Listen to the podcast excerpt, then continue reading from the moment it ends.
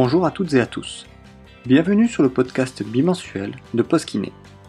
Ici, nous allons discuter, au travers d'interviews avec des experts, des thérapeutes, des confrères, de leur expérience clinique, de tous les sujets d'actualité et de l'évolution des connaissances concernant les traitements mécaniques. Le but du podcast est de mettre en relation ces connaissances avec notre pratique clinique afin de progresser ensemble dans la prise en charge de nos patients. Postkiné c'est également un blog avec des critiques d'articles et une application d'aide à la prescription d'exercices. Si toi aussi tu veux impliquer et autonomiser tes patients, rends-toi sur postkiné.fr pour plus d'informations. Dans l'épisode d'aujourd'hui, je continue ma discussion avec Sylvain sur l'accès direct. La semaine dernière, nous avons surtout évoqué les conditions et le cadre dans lequel cette proposition d'accès direct a été mise en place. Aujourd'hui, nous allons aborder les aspects pratiques et les difficultés rencontrées dans sa mise en place sur le terrain. Bonne écoute. Thomas, donc tu parlais avec les médecins que dans ta maison de santé qui, sont déjà au courant de ces, de ces questionnaires. Toi, tu es dans un cadre a priori assez, on va dire, privilégié dans le sens où vous déjà, tu communiques déjà pas mal avec les, les médecins. Ils, ont ils étaient plutôt favorables à, cette, à cet accès direct pour les kinés, mais finalement, c'est plus la partie euh, législative qui met des contraintes. C'est exactement ça, c'est-à-dire que eux, ils étaient ultra favorables euh, à l'accès direct. En fait, nous, dans notre maison de santé, euh, je disais, ça fait longtemps qu'on a travaillé sur la lombalgie et surtout sur l'harmonisation des pratiques dans le cadre de la lombalgie, sur les recommandations, sur euh, l'intérêt de la kinésithérapie active versus passif. on a aujourd'hui un programme d'harmonisation des pratiques qui fait que déjà euh, avant ce protocole et avant même les nouvelles recommandations de la HAS qui sont sorties en 2019, on avait déjà mis un protocole d'harmonisation des pratiques qui fait que les médecins ne prescrivaient pas d'arrêt de travail supérieur à 7 jours dans le cadre d'une lombalgie aiguë euh, sans drapeau rouge. Euh, ils prescrivent jamais, en l'absence de drapeau rouge, d'imagerie avant 6 semaines d'évolution. Et du coup, ils sont sensibilisés aux risques psychosociaux. Et en fait, nous, on avait même déjà organisé le fait que jusque-là, avant les dernières recommandations de la HAS, euh, celle qui datait de 2005, je crois, euh, définissait qu'il n'y avait pas d'indication à la kinésithérapie avant 4 semaines d'évolution, 4 ou 6 semaines d'évolution. Eh bien, nous, on avait déjà un peu fait la promotion de l'intérêt d'un bilan de kinésithérapie euh, en première intention, notamment dans le cadre de patients qui avaient des drapeaux jaunes. Euh, je crois que c'est ce qui est un peu euh, repris aujourd'hui dans, les dernières recommandations euh, de la HAS 2019. Et du coup, les médecins nous prescrivaient déjà en première intention, dans le cadre de la lombalgie aiguë, des, enfin, ils, ils, prescrivaient déjà de la kinésithérapie avec justement où on s'était tous mis d'accord que c'était de la kinésithérapie active avec éducation aux gestes et postures en lien avec l'activité professionnelle du patient. Et on avait même mis en place pour faire la promotion de l'activité physique et du fait que les patients avaient besoin de bouger rapidement, euh, un groupe de marche qui était financé euh, par notre commune. Euh, avec un, enseignant sportif en gros qui, qui était disponible toutes les semaines et qui fait que tous nos patients lombalgiques pouvaient aller gratuitement à un groupe de marche. Euh, et en plus de ça, euh, les médecins imprimaient directement sur leur ordonnance, euh, soit sur les prescriptions de kiné, soit sur les prescriptions médicamenteuses pour la pharmacie, les messages clés dans le cadre de la lombalgie pour rappeler aux patients que leur dos était fort, que le premier traitement c'était l'activité physique et que s'ils venaient nous voir, nous les kinés, c'était pas pour faire 15, euh, 20 ou 30 séances de papouillothérapie, c'était déjà pour faire de la rééducation active et que on serait là simplement pour leur donner les bons exercices et les bons conseils pour qu'ils puissent se sortir rapidement de leur lombalgie. Et déjà en mettant ça en place, en fait, moi j'ai eu le retour d'un des médecins avec qui on a, on a construit le protocole. Euh, quand on a fait le point au bout d'un an, il m'a dit mais, euh, mais en fait, je cherche les patients qui deviennent chroniques et depuis un an, j'en ai pas trouvé. Et, c'était assez chouette d'entendre ça parce que nous, on avait le même ressenti de l'autre côté. C'était le, simple fait que les médecins avaient changé leur discours euh, auprès des patients, euh, sur la lombalgie en, leur, plus peur et en leur disant non, non, mais il n'y a pas de problème, votre dos il va bien, euh, il n'y a, a, aucun risque, il n'y a pas de drapeau rouge, allez voir le kiné pour faire quelques séances, il vous expliquera quel mouvement vous devez faire et ce sera fini. Et en fait, les patients arrivaient dans notre cabinet avec cette démarche-là où ils attendaient juste des conseils de qu'est-ce qu'ils devaient faire. Et, euh, et en fait, ça marchait super bien et c'était dix fois plus facile pour nous pour avoir l'adhésion du patient, euh, sachant que nous, on est, on est presque tous euh, formés aujourd'hui à la méthode McKenzie et, et qu'on propose tous de toute façon des traitements actifs et basés sur euh, l'éducation du patient aussi. Et donc tout ça pour dire que les, les médecins dans notre maison de santé étaient déjà euh, très alertes là-dessus. Et, et, en fait, quand on a parlé d'accès direct, ben oui, ils étaient motivés tout de suite et ils nous faisaient confiance parce qu'on avait même fait une formation commune euh, pour se remettre tous à niveau. Euh, pour dire bah oui en fait dans le cadre de la lombalgie on parle tous de la même chose on connaît tous les drapeaux rouges on connaît tous les drapeaux jaunes euh, on sait tous à quel moment il faut référer euh, le patient vers le médecin et à quel moment on peut l'envoyer directement vers le kiné et donc l'accès direct ils attendaient que ça et là aujourd'hui quand on leur propose le, le protocole de délégation de tâches eh ben ça les freine un peu parce qu'ils se disent mais en fait c'est pas ça nous qu'on voulait. C'est pas ça mm. qu'on voulait et on n'est pas sûr qu'en fait ça euh, euh, ça apporte ça fasse gagner du temps euh, médical de manière générale parce qu'en fait dans le temps médical ils nous incluent nous aussi. Donc eux ils gagnent du temps mais comme nous on en perd ben finalement en fait on ne fait pas vraiment de gagner du temps médical de manière générale quoi. Oui c'est juste euh, des vases euh, où on transfère euh, une partie de l'eau d'un côté à, dans un autre à côté quoi Exactement, c'est juste une histoire de vase communicant. Et donc, tu, du coup, tu parlais, vous êtes tous formés MDT dans votre cabinet, ou peut-être la plupart. Est-ce que, justement, d'un point de vue accès direct, on va dire, plus libéré, où on aurait plus de possibilités, est-ce que cette méthode t'offre des outils pour permettre, pour accepter plus sereinement les patients à ton cabinet dans une, en première intention? Euh, J'en suis, suis vraiment intimement persuadé. Je ne crois pas personnellement que toute la profession de kiné soit suffisamment bien formée pour euh, l'accès direct en kinésithérapie. Euh, par contre, certaines formations, dont la formation MDT, aujourd'hui nous offrent une, une certaine rigueur de l'examen et notamment de l'interrogatoire qui nous permet de repérer correctement les drapeaux rouges et les drapeaux jaunes et, et qu'on l'approche MDT, la formation Mackenzie aujourd'hui telle qu'elle est construite, nous permet vraiment, à mon sens, d'avoir euh, d'avoir les billes pour pouvoir repérer correctement ces drapeaux rouges et ces drapeaux jaunes et de pas faire de bêtises du fait de, de la standardisation vraiment de, de l'examen et de l'interrogatoire. Et, et, vraiment, je, pense que avant de faire cette formation, euh, je ne pense pas que j'étais en mesure de, d'accueillir en accès direct des patients euh, lombalgiques. Aujourd'hui, euh, j'ai aucune crainte en fait de pouvoir faire de l'accès direct, même libéré.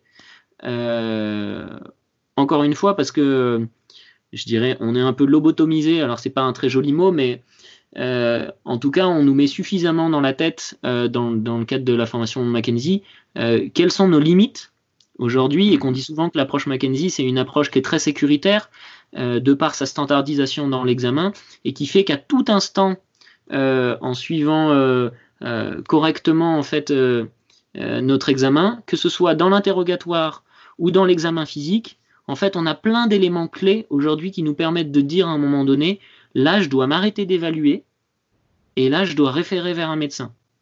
Et de ce fait-là, je trouve que ça nous met en position de sécurité et que ça nous met en position de, euh, confiance vraiment pour, ne pas avoir peur d'accueillir n'importe qui dans notre cabinet parce qu'on sera en mesure de dire là c'est pas pour moi, il faut que je le donne, il faut que je le renvoie vers un médecin. Et je je sais pas, j'ai je suis loin d'avoir fait euh, toutes les formations qui peuvent exister en kinésithérapie et je pense qu'il y a d'autres approches qui permettent vraiment de, structurer et de standardiser correctement l'examen pour ne pas rater ces drapeaux rouges et, bien percevoir ces drapeaux jaunes. Mais en tout cas, en la matière, je trouve que, je trouve que l'approche Mackenzie fait référence dans, dans ce domaine-là. Et, je crois qu'une bonne partie des professionnels qui sont formés à cette approche euh, se sentent capables et en mesure euh, d'accueillir des patients en accès direct. Oui, c'est vrai que toutes les, dans la fiche bilan Mackenzie, justement, tout est étape, enfin pas étape par étape, mais euh, toutes les, il y a plein de lignes qui font référence euh, à ces drapeaux rouges. Exact, exact. Et d'ailleurs, on, on, on, le voit bien aujourd'hui. Euh, même dans le processus de formation, entre, entre quelqu'un qui commence la formation et enfin, moi, je vais prendre mon, exemple à moi. Hein, c'est, j'ai fait ma partie A Mackenzie, ma partie B Mackenzie. j'utilisais quasiment pas le formulaire à ce moment-là. Et je sais que, bah, en fait, on saute des étapes.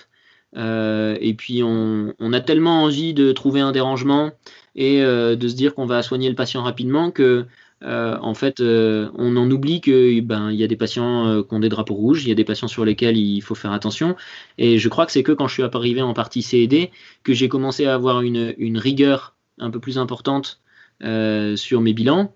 Et qui plus est, quand j'ai fait ma certification et que j'ai pris le temps de vraiment travailler tout ce bilan et que je me suis vraiment spécialisé. donc j'ai commencé à voir euh, euh, quasiment tous mes patients euh, avec une approche MDT et avec le bilan standardisé MDT, quelle que soit leur pathologie musculosquelettique. Et en fait, ça, ça m'a vraiment appris à, enfin, ce qu'on nous apprend pendant toute la formation, mais vraiment à structurer l'examen et ne pas rater d'informations et surtout aller, aller, aller creuser dans les informations pour bien comprendre. Et quand il y a une information qui arrive, de pas la laisser passer si on l'a pas suffisamment bien interprétée. Enfin, je, dans, tous les bilans, on voit bien qu'on passe euh, tous, les, tous les gens qui, sont, qui, font, qui font beaucoup de MDT aujourd'hui passent euh, euh, au moins 20 minutes, si ce n'est plus, d'interrogatoire mm. Pour bien comprendre la problématique de patient et pour identifier tous les potentiels drapeaux rouges. Et, ça, mm. je crois que c'est vraiment une force de l'approche MDT. et, et peut-être qu'un jour, mon rêve, ce serait qu'effectivement, il puisse y avoir une certification euh, plus large des kinés euh, pour permettre l'accès direct à euh, ce type de kiné et, qu'effectivement on ne soit pas des mini médecins mais qu'on devienne des super kinés parce qu'on est suffisamment bien formé et sécuritaire et qu'on peut voir des patients en accès direct parce qu'on est formé correctement. Mmh. Et donc là, tu as, bien fait remarquer que donc le, bilan MDT comportait tout, enfin, une grande partie des éléments de drapeau rouge. Est-ce que tu as fait des formations complémentaires euh, pour essayer encore de, de rentrer encore plus dedans, de t'améliorer là-dedans, ou pas encore, ou c'est envisagé Par rapport au drapeau rouge? Alors, au Par rapport au drapeau rouge, à l'accès direct. Oui, par rapport au repérage des drapeaux rouges et, à de manière générale pour pouvoir avoir un accès direct euh, non, on avait organisé un workshop justement avec un instructeur Mackenzie euh, vraiment spécifique sur les drapeaux rouges. Donc on a passé toute une soirée justement sur les drapeaux rouges pour les décortiquer. Au-delà de ça, non, j'ai pas fait de formation plus que ça. Après, je trouve que c'est des choses qui aujourd'hui, dans toutes les formations un peu euh, evidence-based, euh, aujourd'hui on en parle quand même beaucoup et en fait dans chaque formation, c'est des choses qu'on réaborde, qu'on réintroduit d'une manière différente, mais, euh, mais qui à un moment donné font toujours une piqûre de rappel sur ah oui, ben en fait, en fait, il faut pas que j'oublie de penser à ça, de penser à ça, de penser à ça, mhm. et, et, donc ça va être pas mal. Mais j'ai pas, j'ai pas fait de formation spécifique sur l'accès direct ou sur, ou sur les drapeaux rouges. Et sur la mise en place de ce protocole dans ton cabinet, tu penses que ça va être effectif euh, prochainement, à moyen terme euh, les, médecins hésitent de plus en plus au vu de toutes les contraintes euh, de temps que ça demande que tu viens de nous exposer? C'est une très bonne question. parce que d'un côté, je suis un peu enthousiaste et d'un côté, je suis un peu réfractaire à le mettre en place, du fait de toute cette complication et de toute cette protocolisation de, de la délégation de tâches.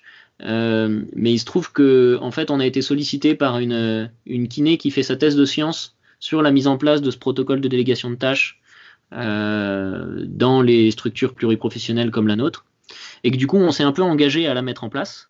Et, et, au départ, sans en connaître tous les tenants et les aboutissants, parce qu'on, dans notre tête, on avait encore à ce moment-là euh, la vision de l'accès direct. Et, et, voilà, et donc ça, ça, nous a un peu réfréné. Et en même temps, on se dit, ben, euh, voilà, peut-être du fait notamment de faire partie de ce protocole de, recherche sur euh, la mise en place de la délégation de tâches, euh, ce sera peut-être un moyen justement d'en sortir un peu quelles sont toutes les limites de ce dispositif.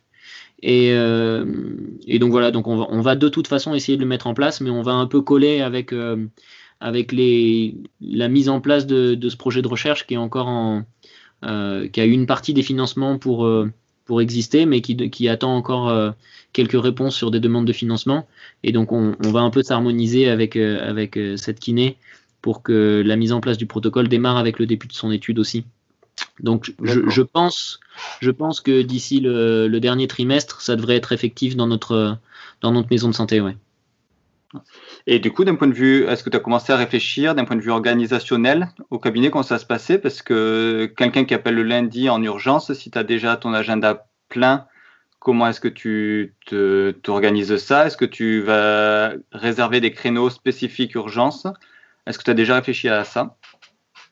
Euh, J'y ai un peu réfléchi, euh, notamment parce que c'est on en avait aussi réfléchi dans le cadre du développement de la CPTS, la communauté professionnelle territoriale de santé, parce qu'il y a un objectif dans, ces structures, c'est de développer les soins non programmés. Et donc, euh, c'est déjà quelque chose qu'on a anticipé en se disant, ben, si on veut développer un peu l'accès direct, de toute façon, on sera bien obligé à un moment donné de fonctionner comme un cabinet médical, c'est-à-dire que on a euh, nos consultations classiques sur rendez-vous, et puis, ben, je sais pas, on a deux, trois créneaux d'urgence par jour euh, pour justement accueillir dans le cadre de ce protocole de délégation de tâches euh, des patients lombalgiques ou alors en torse de cheville si ça se met en place, mais dans un premier temps, je pense que chez nous, ce sera que sur la lombalgie. Euh, mais, mais oui, clairement, c'est, ça sera pas possible si on veut mettre ça en place et voir ce que ça donne. Euh, ce sera pas possible de dire ah bah désolé, j'ai deux ou trois semaines de délai d'attente. attendez ou alors retournez voir votre médecin parce qu'on perd quand même l'intérêt de, de cette expérimentation. Donc il va falloir réfléchir parce que ben il y a, des collègues qui travaillent sur 5 jours, il y en a d'autres qui travaillent sur 3 jours, d'autres sur 2 jours, euh, d'autres sur des mi-temps matin, d'autres sur des mi-temps après-midi. Donc c'est sûr que ça demande une organisation, une structure euh, qui, n'est est, pas simple à mettre en place. Euh, malgré tout, je pense que si ces protocoles d'accès direct ou en tout cas de délégation de tâches sont amenés à se développer, on n'aura pas trop de problèmes quand même à s'organiser et à dire ben voilà, je sais que mon dernier créneau de la journée, euh, j'ai un créneau euh, en début d'après-midi et j'ai un créneau le soir qui sont réservés pour euh, les appels d'urgence dans le cadre de lombalgie, dans le cadre du protocole. Et je pense que ça se fera assez bien. D'accord. Et donc là, on a beaucoup parlé de lombalgie, justement. Est-ce que rapidement, tu pourrais nous parler de l'accès direct de, par rapport à la cheville? S'il y a des petites choses à connaître ou sur lesquelles on peut se renseigner pour voir un peu plus en détail? Ouais, alors euh, comme je disais, euh, je ne connais pas très bien euh, le protocole dans les détails d'accès direct, ou plutôt c'est pareil, hein, ça va être de la délégation de tâches dans, dans le cadre de l'entorse de cheville, mais je pense que ça va être un peu la même chose. De ce que j'en ai entendu, la chose principale, ben, c'est pareil, ça va être de repérer les drapeaux rouges, et notamment et notamment de former, de enfin que les, les kinésithérapeutes qui seraient délégués euh, soit formé euh, aux critères d'Ottawa, à savoir euh, l'incapacité à faire quatre pas dans le cadre d'une entorse de cheville, la douleur à la palpation de la malléole interne et de la malléole externe, et la douleur à la palpation à la base du cinquième méta. Il me semble que c'est ça les, les, critères d'Ottawa.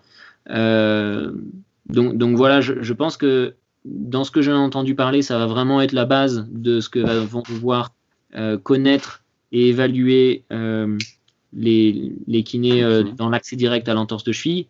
Et après, à mon avis, ce sera un peu la même chose. On va avoir euh, la validation pour faire une prescription dentalgique, une prescription d'arrêt de travail et une prescription de kiné pour faire un bilan et éventuellement quelques séances de kiné.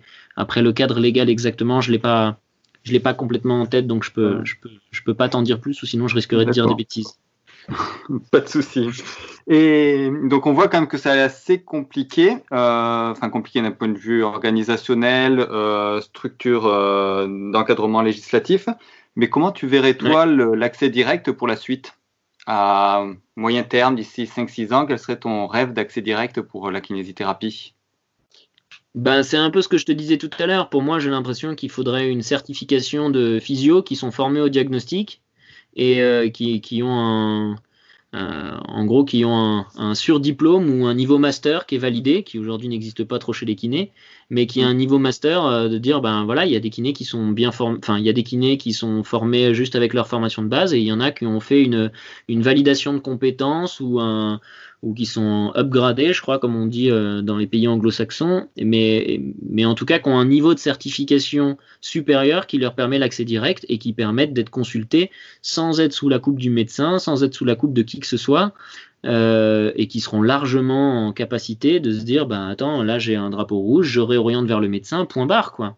Et si j'ai besoin de demander des radios, j'ai le droit de demander des radios parce que je sais que dans ce cadre-là, euh, ça vaut le coup justement si j'ai des critères d'Ottawa ou j'ai une douleur à la palpation euh, euh, des six premiers centimètres de la malléole interne et que dans le traumatisme d'entorse de cheville, le patient me rapporte qu'en fait il n'a pas réussi à faire deux pas et qu'il a été obligé d'être porté par son collègue pour redescendre de la montagne, et eh ben qu'on soit simplement qu'on simplement qu'on nous fasse confiance en disant qu'on est formé correctement et qu'on va réadresser pour euh, faire une radio et évaluer euh, le besoin de prise en charge orthopédique, euh, comment ça va se faire. Mais, mais en tout cas, c'est c'est clairement pas satisfaisant à mon sens cette délégation de tâches qui est, comme on disait, qui est plus une question de vase communicant et qui est plus une question politique ou ou d'organisation, mais qui ne donne absolument pas la reconnaissance des compétences que beaucoup d'entre nous ont développées au travers des formations continues qu'ils ont pu faire. Hmm. D'accord. Et en attendant d'avoir euh, justement ces, cette possibilité-là d'accès, euh, est-ce que tu aurais des recommandations d'un point de vue lecture, des livres, des articles scientifiques pour commencer déjà à se mettre à, upgrader, comme tu disais, euh, notre niveau de compétence pour, pour atteindre, pour aller vers, vers cet accès direct ben moi j'ai l'impression que ce qui va nous permettre d'aller vers l'accès direct, plus que les lectures, c'est les formations continues.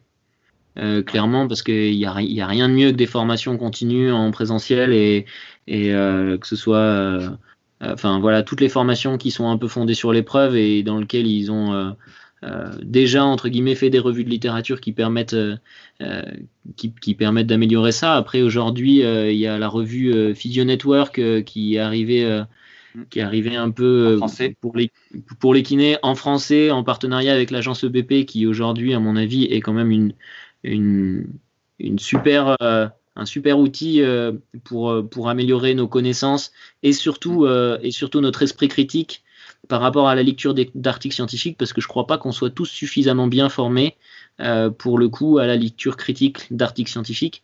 Et, donc je trouve que la revue a ça de très intéressant, c'est qu'elle elle, analyse un peu vraiment les, les, les, résultats des recherches.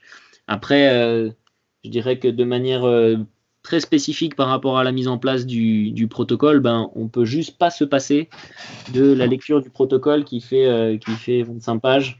Euh, et euh, je ne sais pas s'il est disponible directement sur le site de la HAS, mais en tout cas, il est promu par la HAS. voilà, mais après, après j'ai pas d'autres d'autres informations à te donner là-dessus. Ok. Eh ben, merci beaucoup pour ta participation. Est-ce que, avant de terminer, tu as un dernier message à faire passer sur cet accès direct ou autre? Euh, Je ne sais pas si j'ai un message à faire passer, mais en tout cas, ce que je peux dire, c'est que de mon expérience de travail en coopération dans des équipes pluridisciplinaires, euh, ça change la vie. Et en tant que kiné, pour euh, l'approche des, notamment autour des, des patients un peu complexes, le fait vraiment de travailler en coordination, que ce soit dans des maisons de santé, que ce soit dans des communautés professionnelles territoriales de santé qui sont amenées à se développer, euh, c'est vraiment une plus-value pour nous et c'est vraiment aussi un moyen, je trouve, de, faire valoir euh, nos compétences et nos connaissances. Euh, moi le premier, et j'entends encore beaucoup de confrères qui disent que ben en fait ils n'arrivent pas à faire reconnaître leur expertise auprès des médecins du secteur, auprès des médecins spécialistes du secteur, et le fait d'être intégré dans des équipes coordonnées, dans des équipes pluridisciplinaires au sens large du terme, euh, c'est clairement une plus-value. Et aujourd'hui, je serais bien incapable, moi, de, sortir de ce type d'organisation euh, d'équipes pluridisciplinaires, parce que c'est vraiment une plus-value pour tout le monde, pour les professionnels et surtout pour les patients derrière.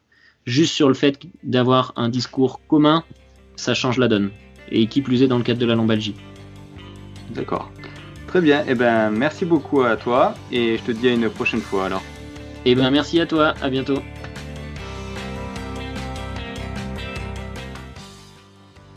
Voilà pour ces épisodes sur l'accès direct. Encore un grand merci à Sylvain d'avoir partagé avec nous sa vision sur le protocole de délégation de tâches mis en place par les autorités. En attendant, espérons-le, un accès direct moins contraignant dans le futur. Bonne fin de semaine et on se retrouve le mois prochain pour un autre épisode. L'épisode t'a plu? Abonne-toi pour être averti de la sortie des prochains épisodes. Pour m'aider à faire connaître le podcast, partage-le autour de toi, sur les réseaux sociaux et pense à le noter. Tu peux également me laisser un commentaire. Si tu souhaites que j'évoque ici un sujet spécifique ou encore venir partager ton expérience ou un cas clinique sur le podcast, laisse-moi un message sur contact.postkiné.fr.